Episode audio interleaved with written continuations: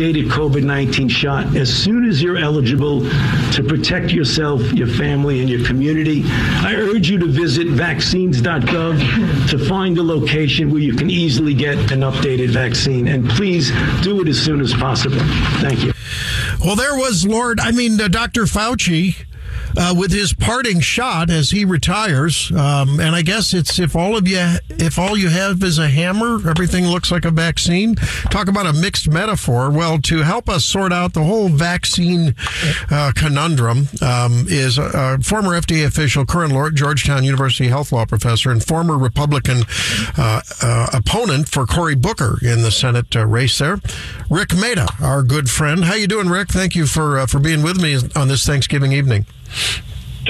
Hey, good evening, Randy. It's great to be back on with you. Man, we have so much to talk about because when we asked you to come on, it was about uh, some news out of Australia, which really is at odds with uh, the experts there, at odds with what uh, Dr. Fauci said. and I want to really unpack that and try to understand where he's coming from. Uh, and and now on top of that, HHS wants us to go back to masks, so we have a lot to talk about. So Australian health experts are saying, really, based on the data out of Singapore, you know, couple of shots and maybe an extra booster are as good as three or four or five. It just seems like you there is a law of diminishing returns with more boosters. That's what I think the data is showing as far as severe de- disease and death goes. So why is Fauci saying what Fauci is saying?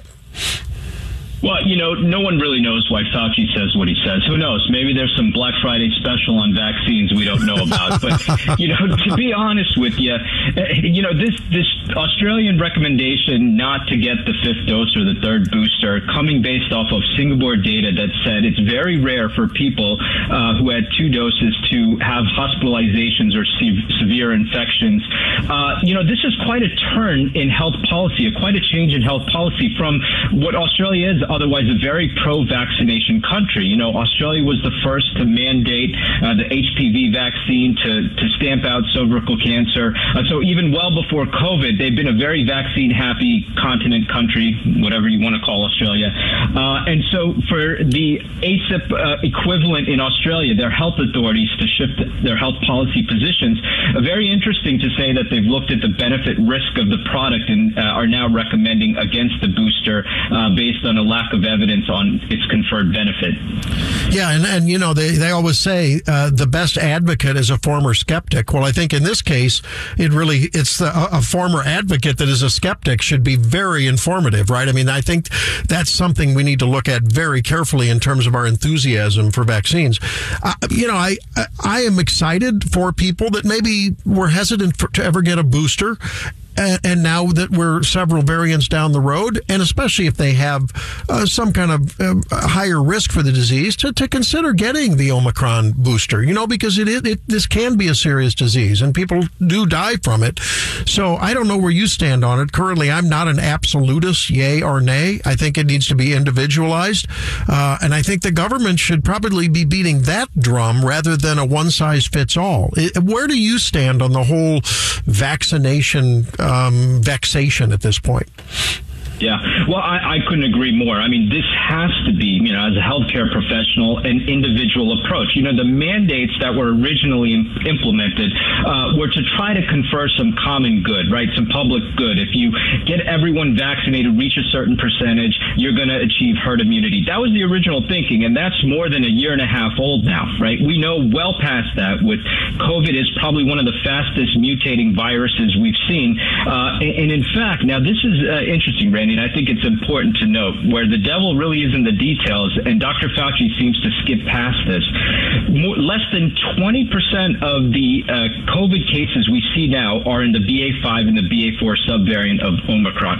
And that's important because that's the exact bivalent vaccine that Dr. Fauci is talking about pushing and for people to get, right? And more than 60% of the cases we see right now are in BQ1 and XBB. Now, it sounds like some kind of Star Wars uh, fighter it does, ship, right? It does. But BQ1 and XBB, right? There is no vaccine that has coverage. So you have what we call this phenomenon called immune escape, right? Where the host is unable to, the, meaning the human is not able to uh, react to the particular viral strain, and there's no particular uh, vaccine that has coverage, right? So the, creating these vaccine strains, we're not able to keep up with the mutating strains of the virus. So what do you need instead? You need medical intervention. You know, for those that uh, develop the, the COVID infection and are heading towards needing hospitalization, we have medical interventions now, whether it's some kind of uh, drug or protease inhibitor or monoclonal or whatever the case is. We're seeing a significantly less number of hospitalizations and severe uh, infections where the vaccines are not necessarily going to cover uh, the current strains that are floating out there. Now, I'm not saying don't get vaccinated. In fact, there's certain subpopulations, immunocompromised and others, that may or may not benefit from it. But the point is, and, and to your point, I think well said, talk to your doctor. Make it an individual approach. You may need it, you may not. But to have this force top down where it sounds like Dr. Fauci is some kind of marketing arm for the vaccine makers, that to me really makes no sense yeah. in the current landscape of COVID. Yeah. There was some news out, and by the way, I, I, should have mentioned you, along with all your other the hats you, you can wear and your skill set is a, a, pharmacist. So I mean, obviously you've got a lot of uh, a lot of credit here in terms of your wisdom you bring to the table. I was excited to see that Novavax on a more traditional platform for those who maybe it's appropriate to get the vaccine or maybe never did and would like to have at least some uh, thing as we go into what's liable to be a really vicious uh, uh, influenza season as well. Um, you know, uh, they they came out with some news the other day. It's 90% effective, uh, you know, uh, compared to the others, 90, 95%. Um, now, was this tested against the older ones, or these, is this old data? Because I, I, have a feeling this is not, uh, to your point, effective against the newer vaccines, although it does, it does uh, target not just the spike protein, but others, I understand. Yeah, you know, I'm not quite sure about the COVID, the Novavax uh, products, but I do know that the current bivalent products with the mRNA, those are really meant to cover around the BA5 and the BA4, um, and, and, and that's what I mean is the importance of that is that you know in terms of the amount that's circulating, and these are uh, data CDC put out uh, just of last week, or uh, actually just a few days ago, where they said the cases are really down to about 20% yeah. of that, and uh, even WHO has put out some statements saying that the XBB and BQ1 are trending as the dominant strain. And, and again, I think the good news is, you know, while I think we may see a surge, especially as you mentioned with influenza uh, viruses, and of course there are certain populations, uh, elderly and others that may be immunocompromised, should really consider taking it or talking to their doctor about becoming vaccinated. From a general population perspective, you know, or from a medical innovation perspective, we should really be looking at how we're going to create more medical interventions beyond just vaccines vaccines. Right, right. if we have a conversation just dictated by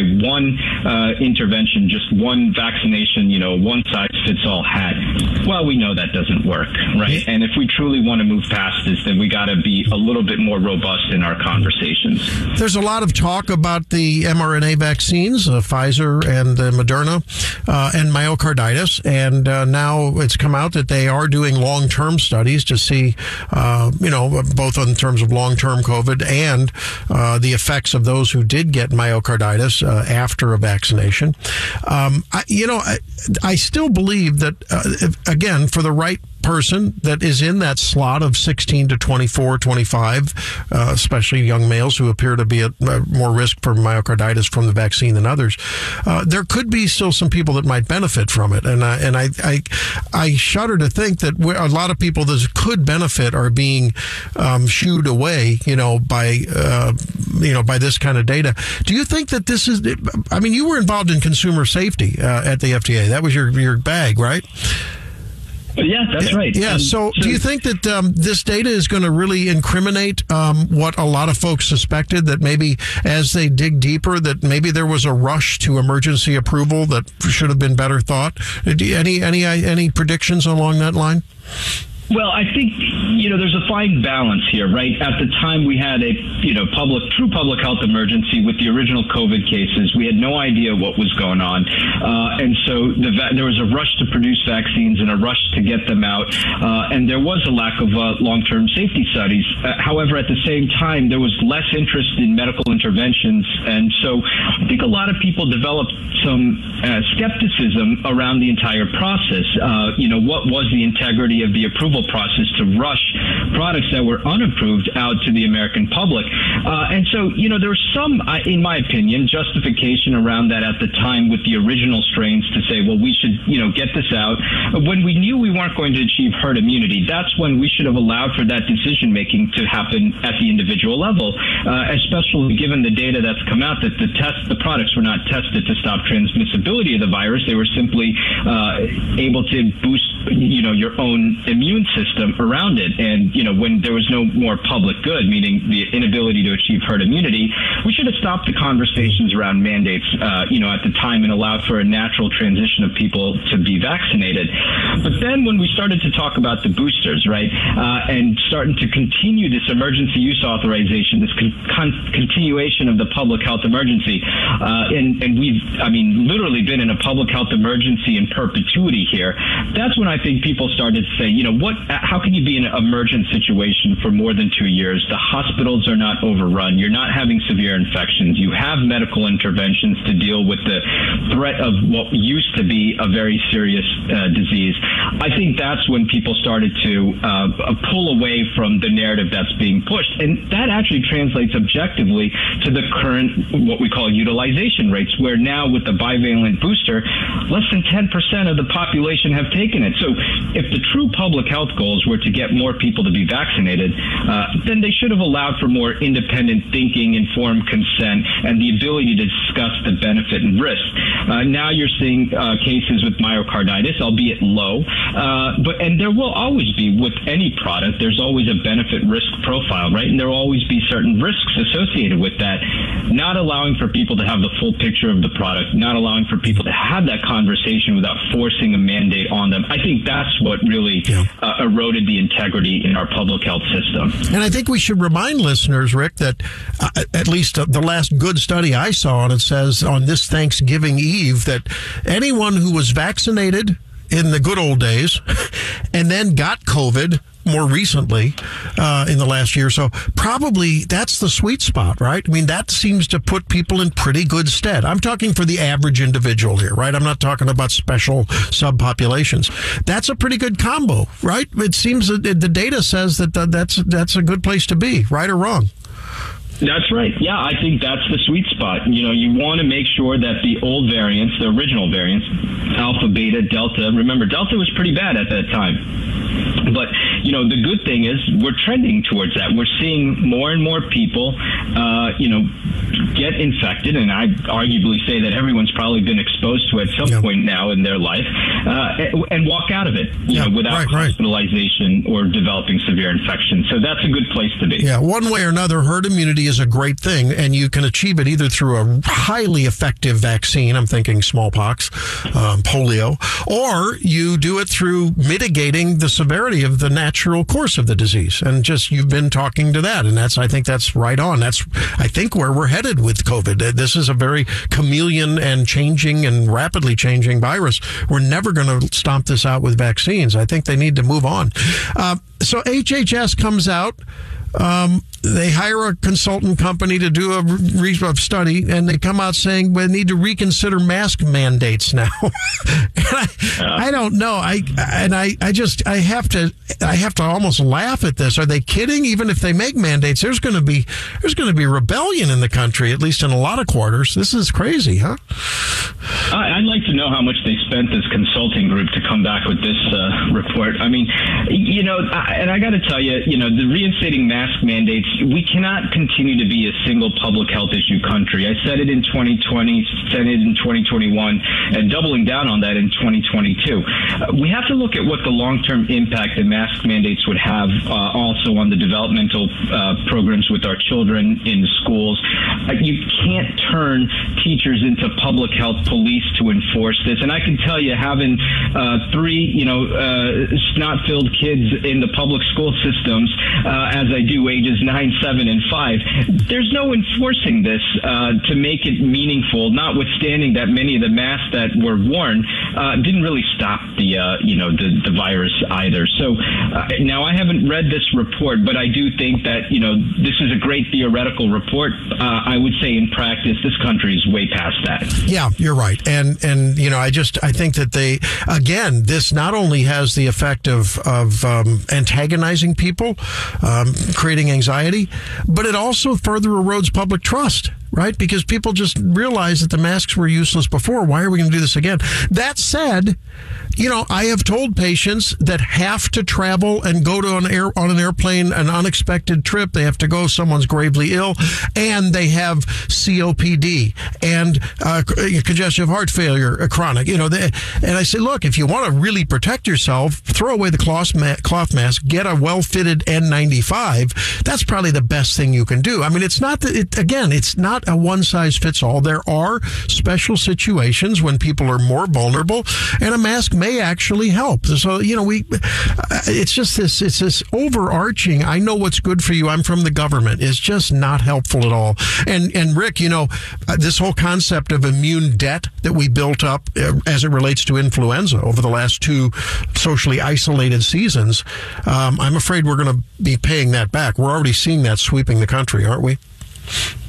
Well, I, I agree with you, and, and that's the general issue, right? It's the mandates that creates the one size fits all. Are there going to be subpopulations or people that could benefit, or or heck, if you want to wear it, wear it, but to force everyone to wear it, uh, you know, what is the conferred benefit that you're truly going to achieve? And you know, again, when you look at the, you know, the, the negative implications of masks, which we don't have full studies on, but there are, you know, disruption to learning, communications, uh, you know, children are going to continue to suffer with this. Now, they're saying that the hospitals are overrun with RSV, another virus, right? That's uh, overrunning, uh, I think, some of the hospitals out in the Midwest right now. Children's wards, yeah. We gotta, yeah. Mm-hmm. yeah, yeah. And they're saying, well, you know, children haven't really been exposed because of the isolation, lockdowns, right. and masking to being able to naturally develop an antibody response where, you know, kids go to daycare, they're yeah. exposed to the, or school, and they're exposed to different viruses viruses, and your body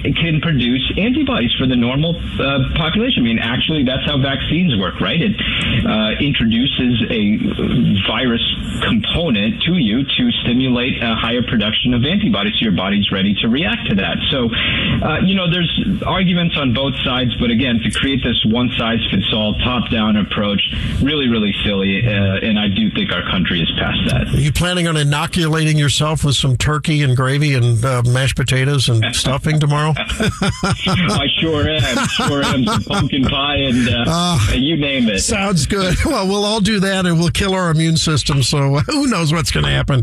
Hey, Rik, I uh, really appreciate uh, all of the time you've given us this year, and I, am very thankful for that and hope that we can just uh, uh, continue the, our periodic visits. You bring a lot of wisdom and, and great insight into our discussions. Thank you so much and have a great Thanksgiving. Thank you, Randy. You as well. Cheers. All right. Same to you. Yeah, Rik's always a great insight into things going on in the pharmaceutical industry, and certainly uh, slices to the right, like the rest of us uh, on this program when we are talking about these issues. Hey, when we come back, we're going to talk to our friend Paul Curtman, who has uh, just announced another big personal um, announcement coming up, and uh, we're going to talk to him about crypto and FTX and what is the future of that, as well as his take on the midterms. Later on, Virginia Kruta. And if you're a little depressed after those midterms, Dr. Carole Lieberman will join us uh, in the uh, 8 o'clock hour. So lots coming up on the Tobler Show. Don't go anywhere. We volunteer for the children, grinning from ear to ear, singing Christmas time.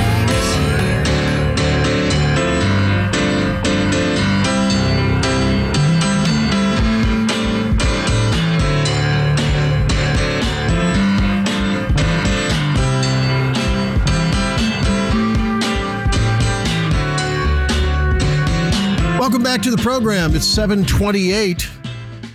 We talk with Paul Curtman about uh, the crypto meltdown, his take on the midterms, and what's going on in his show today. You hear Paul every Saturday on News Talk STL here at uh, noon.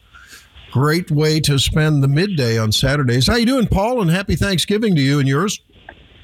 Yeah, thank you very much, and uh, happy Thanksgiving to uh, you, Dr. Tobler, and to Leah also. Oh, thank you.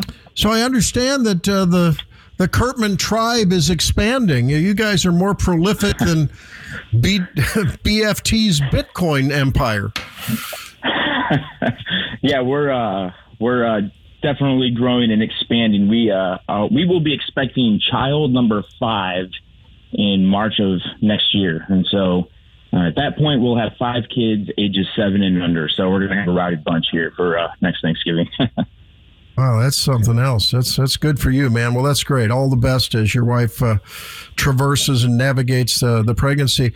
Hey, uh, everyone's watched this meltdown, um, and this guy, uh, you know, who is turning out to probably be a fraudster on the on the on the order of Bernie Madoff. And I know we had talked previously about how. Uh, I was very skeptical of Bitcoin and the whole cryptocurrency thing, and a lot of people are but on the other hand, you said, well, it's, you know, it may have some legs. I think you were sort of neutral about it. That was my take. Where is this whole thing going? And, and do you know people that got hurt in this whole deal? Well, I know people that have owned Bitcoin or owned other cryptocurrencies. And so when this fallout from FTX took place and it's continuing to take place, the value of their portfolios came down. You know, if they were, if they had, you know, large sums of uh, different different types of cryptocurrencies. But you know, in the end, I don't think Bitcoin's really going to go anywhere. The technology that cryptocurrency runs on is called blockchain technology. And this is a technology uh, that allows for much greater accountability in different types of transactions. There's a number of state governments that are beginning to uh, operate their procurement contracts on blockchain because it's just much more accountable. It becomes much more transparent for the people. Cryptocurrency is just when you decide to store value on the blockchain, when you try when you decide to put some money onto the blockchain and actually hold it on the blockchain. And I think in the end, the financial system is going to be moving more and more onto blockchain technology. So I don't think cryptocurrency is going anywhere, but I think that what's happening with Sam Bankman Fried and FTX. You know, this guy is a con artist, really. I mean, he took what was already a risky asset from his depositors and then basically loaned it or gave it to himself to run really risky investment strategies inside of his own hedge fund. That's something that some institutions can do, but it's not something that you would expect, you know, a, a crypto exchange to be doing. Then on top of that, he's given like upwards of $60 million to the Democrats, and then another billion dollars has just vanished altogether. So I think what's going to happen is we're going to see huge calls from Congress and from the Senate and even from the White House to begin to start putting government regulations on these crypto exchanges mm-hmm. and on cryptocurrency in general. That's what I think is going to happen. But I don't really think that we're going to see this technology or crypto coins uh, disappear or just fade out. Is there a risk, Paul, that um, in response to this, just as there was a a very aggressive response to the meltdown and the Great Recession in you know 2008 nine.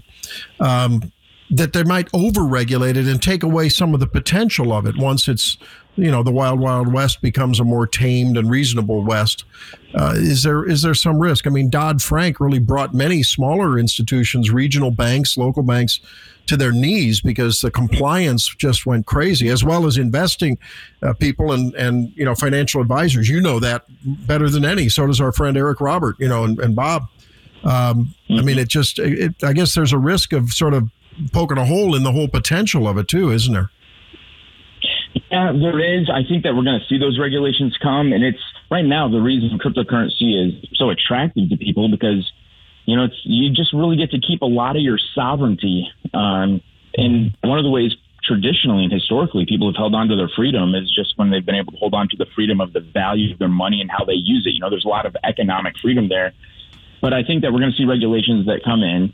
It'll probably take away a lot of that. But I think the other concern here is I think we might even begin to see more calls for a central bank digital currency. Mm. And that's what's really scary because when you have a central bank digital currency, and the Federal Reserve has already put together studies, they've already got some white papers on the feasibility of issuing a central bank digital currency or a CBDC is what they call it. And when you do that, then the government can literally program your money so it can be used for certain things and not other things. I mean, we just saw um, uh, Justin Trudeau up in Canada completely freeze all the assets of all these people that were wanting to protest his COVID lockdowns.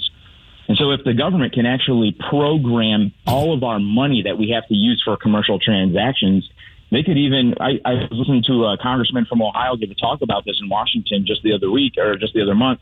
And he was talking about it's so dangerous that if they want to stimulate the economy, they could say, hey, you have to spend so much of your own money, otherwise it will expire. And so wow. I think that one of the fears that we have here is that there could even be a call, a strong call as a result of this to really start moving the ball on that central bank digital currency. And that's what people really need to be on the lookout for.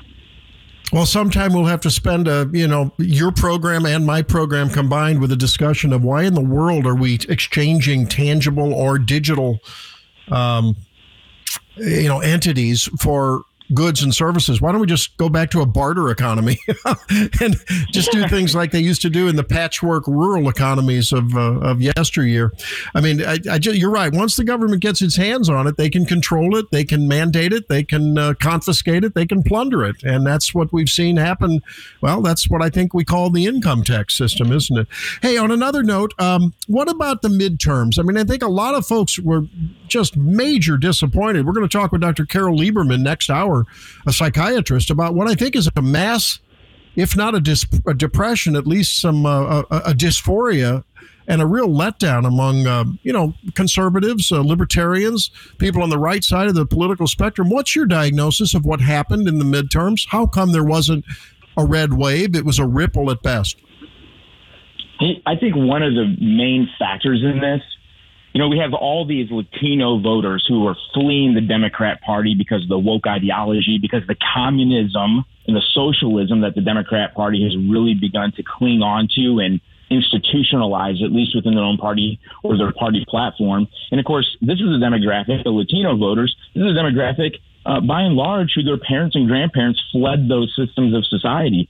And so it would make sense that we would think everybody leaving the Democrat Party uh, would want to be leaving because of the same thing. But what we've seen is that's just really not true. In fact, there's a lot of people that don't, they want to leave the Democrat Party, but the Republicans haven't really done enough to say, come on over to our side. And so I think that's why in this midterm election, when we were expecting this red wave, we didn't get it. I think that the Republicans need to revisit uh, the way we deliver our message, who our messengers are, and exactly how clear, uh, clearly stated our value proposition is to the voters of our country. I think that we've really failed to do that. We have a lot of social media influencers in the Republican Party. We need to get back to having people that have something real to offer rather than just another share, a hashtag, or a like. Okay, so some more substantive discussion. How uh, how much of a drag or not was the Trump behavioral problem? We all know it. I mean, it's even Trump mm-hmm. supporters acknowledge it's it's it's a net negative his behavior. Um, how much of that and the abortion? Where, where do you put those in terms of your, their weight on the electorate, especially those independent voters who voted for Trump in 16 and not for Trump in 20? Well, I tell you what, I don't think they went to the polls to vote on the issue of abortion. Uh, when when we saw polling, when we saw issue based polling, which in many cases is more reliable than candidate based polling, the issue based polling, by and large, said people were going to the polls to vote on inflation in the economy. But then when people got there, they didn't vote the way we would think they vote according to the party. What's, what's interesting about the week of the midterm election, Dr. Tobler, is this. Just a few days after that election took place, when we expected people to vote down the party line on the issue of, of uh, inflation in the economy, just a couple days later, we got a good inflation report, and it said that inflation had come down below the eight percent mark, down to about seven point seven. On that day, the S and P 500 skyrocketed and closed up an additional five points. So people voted kind of strange and off kilter with in the ballot box. But then on Thursday, when the inflation number came out, they voted with their pocketbook in a way that you would think uh, would have correlated to them voting just a couple of days before mm-hmm. in the ballot box, but it didn't. And so that's why I'm saying the Republican Party really needs to get to the bottom yeah. of this. People are concerned about the issue, but they it seems that they just don't trust the Republicans with the issue either.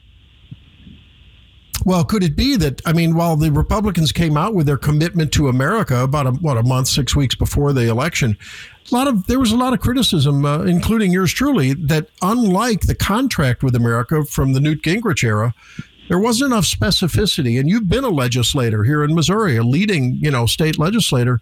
Um, not enough specificity. Like this is the bill that we will propose. This is you know mm-hmm. what we will do on day one. And I think uh, maybe that just didn't give people enough to grab onto. I think I is that what I hear you saying.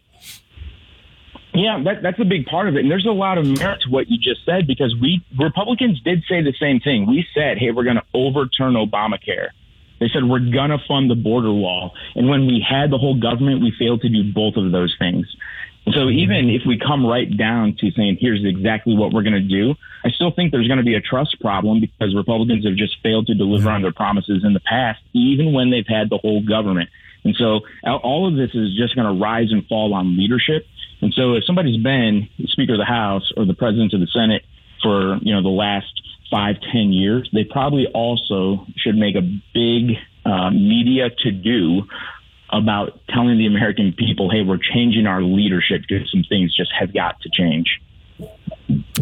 And Paul, I know as a as a veteran, a service member, um, you had to be gratified that in that LGBTQ Colorado shooting, the guy that brought him down was a, a decorated Army veteran. Uh, I think he'd had two Bronze Stars. Rich Fierro, who, along with his wife, uh, they own a brewery, um, had to make it feel good that the guy ran towards the trouble and took down the threat. Uh, unfortunately, his uh, daughter's boyfriend was uh, was murdered in that uh, in that event. But once again, we show how the brave men and women of our uh, of our services are just to be thanked, and we thank you on this Thanksgiving as well, my friend. All right, hey, thanks, Dr. Tobler. Really appreciate that. Hey, what's on the show today at noon? Well, today we're I'm just having to spend a little time out of town, so we're playing a best of. And so uh, the folks there at News Talk STL helped me compile just a good segment. So we're going to play that this afternoon uh, from noon to one. But next week, I'll be back and we're going to play some Babylon Bee, and then we'll have some other people in there for some interviews, and it's just going to be a uh, a good time both Sounds today and next week. Yeah, and Elon has restored Babylon Bee on Twitter, so things are looking up. Hey, Paul, all the best to you and yours, and good luck to uh, your wife as she traverses the pregnancy. And uh, we'll be tuning in this and every Saturday at noon here on News Talk STL. Thank you, my friend. All right, thanks. Have a, have a great, restful Thanksgiving. Okay. Thanks. You too. All right. There he is, Paul Curtman. And when we come back, Virginia Kruta from the Daily Wire joins us. Uh, we're going to talk with her about uh, some some interesting goings on in the world and the things that she's been writing about. Lots coming up on the Tobler Show here on News Talk STL 1019 94.1. Be right back.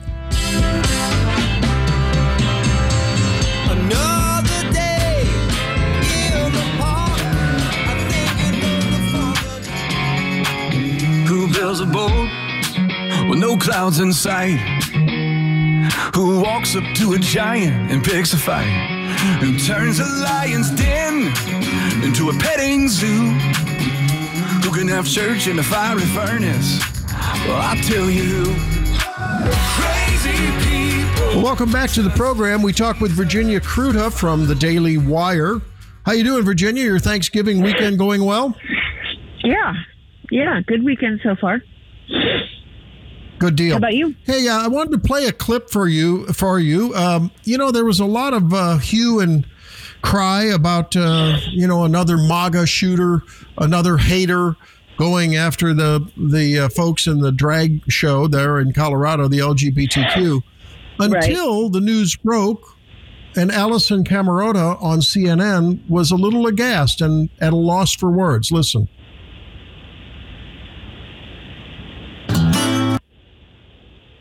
Sorry, there was an ad that played over it. Give me a second. Oh, okay.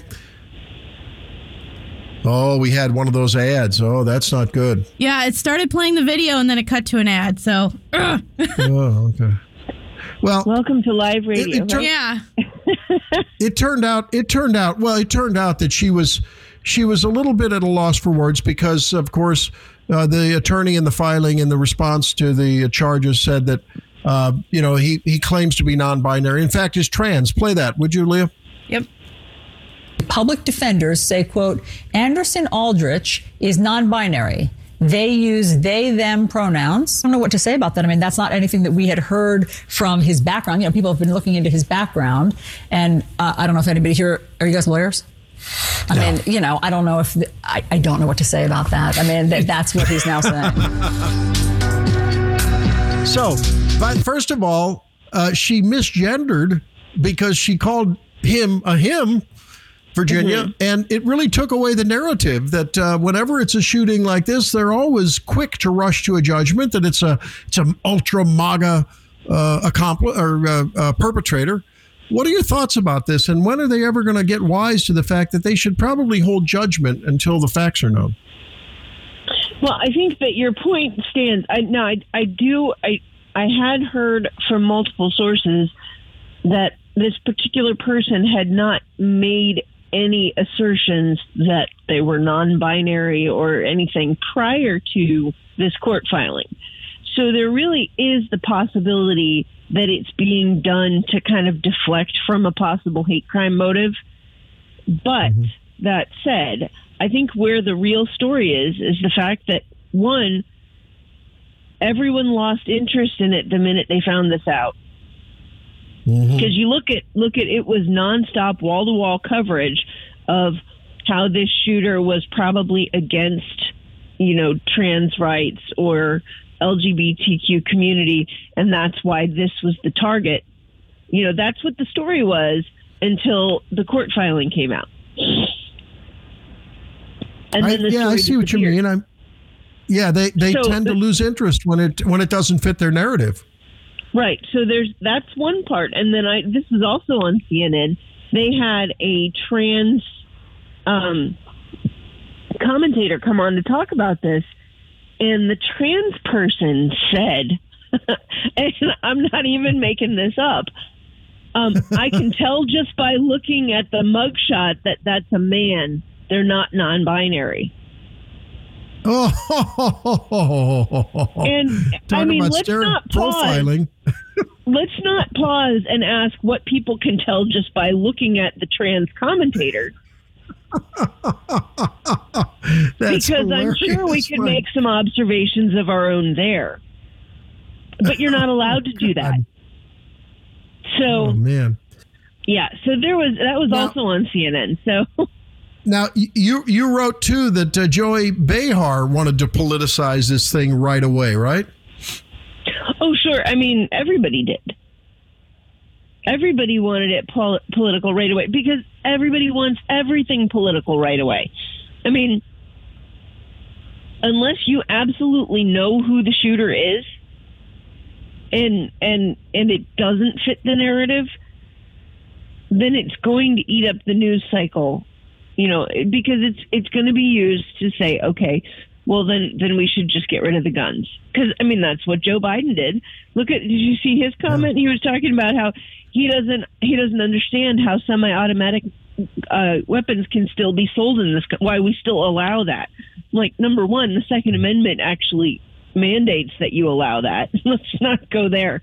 But then his his phrasing, a semi-automatic gun. That's like every gun out there, pretty much. Yeah, unless you're ta- unless you're talking about a bolt action, you know, a semi-autom. All that means is it's one bullet comes out of the barrel per per time you squeeze the trigger. That's all semi-automatic means.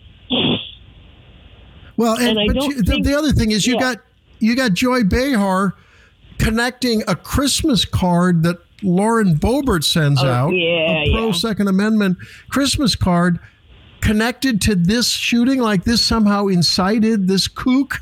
If you saw him during his arraignment, holy cow, the guy, I don't know, I, he looked like he was on drugs. I don't know whether they'd sedated him. Somehow, I mean, people will go on the left will go to the most extreme lengths to try to connect this to their anti-gun fanaticism. Yeah, well, you know, Lauren Boebert and her kids standing in front of the Christmas tree holding rifles using perfect trigger discipline somehow that photo that circulated on Twitter and is and has since been deleted, that inspired this guy. you, you Yeah. just you can't make this stuff up, you know. And I, I it's just it's to the point Well, where I mean, can and they do. yeah. They, uh, well, let's let's move on to Joe Biden, and I wanted to ask you about his. Uh, he was first for stopping the pause on student, well, resuming student loan repayments before he was against them. Of course, blaming the Right. Republican lawsuit on that, um, extending the public health emergency seemingly endlessly so that he can get away with all kinds of executive overreach. When's it going to end, Virginia? When somebody makes it.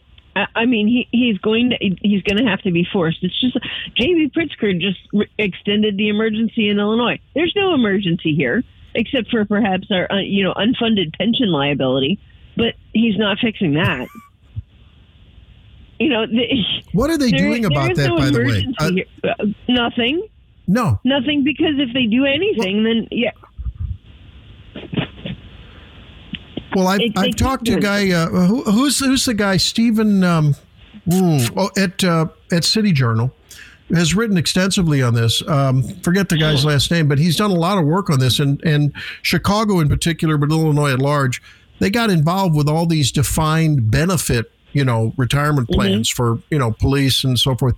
Totally unfunded, unlike. For instance, the teachers' uh, retirement plan in Missouri, which Right. is solid as a rock.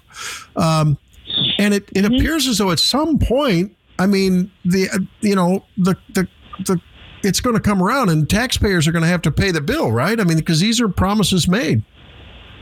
Oh yeah, and that's that's kind of the point, and that's why they have to, have to keep doing things like raising property taxes and and uh, raising business taxes and raising state tax. I mean, ev- everything, everything is, but primarily through the property tax, especially in Chicago area. I mean, the the property taxes on this side of the river. If you if you might if you were going to move to the area, for example, and get a job in downtown St. Louis, you'd start looking at houses and you'd think, oh, oh, well, real estate values. uh, You know, you know, there's actually some some pretty decent real estate value in Illinois. You know, you look in the metro area and you find a house and it might be fifty thousand dollars less than the same size house and property over in Missouri. Then you look at the property taxes and you realize, oh, well, that's where they're getting the money back, you know, because mm-hmm. the property taxes over here are so much higher, even in the metro area, and they are 10 times worse in Chicago. So, Yeah, yeah. you know, you, you look at that, and it's, it's just because you had the audacity to buy property in Illinois where they haven't bothered to figure out how to make their payments. So it, it's Yeah. and you know Missouri has their own problems. I mean, personal property tax. Imagine explaining to the founders that so when you buy a thing, you pay taxes on it. They go, okay, yeah, that happens sometimes. then you say, okay, but a year later, if you still own the thing, you pay taxes again. And then a year after that, if you still own the thing, you pay taxes again. Wait, what? What is wrong with you Yeah. people? no, you're right. I mean, that, it's never made sense. And I thought double taxation was something that we uh, abhorred. Well, I, I want to thank you for Right. being with us and, and express my gratitude and thanks for you uh, for all that you do, both here on News Talk STL and this program and the digital content, and of course your daily wire contributions. And uh, hope that you're getting a little R and R with your family this weekend, and um, as well that your your sniffles and your RSV or whatever cold you have goes away. Virginia, Oh, thanks for good. being with me. No, I I am just allergic to everything that's outside, pretty Ah. much. Ah, okay. hey, well, have have a good rest of the weekend. Thank you. yeah, you too. All right, Virginia Kruta. Uh, at the top of the hour, we're going to talk about uh, that uh, extension of student loan benefits. Was there any discussion around your table? I'm going to want to know. 314 912 1019. Give me a call. Let's talk about it.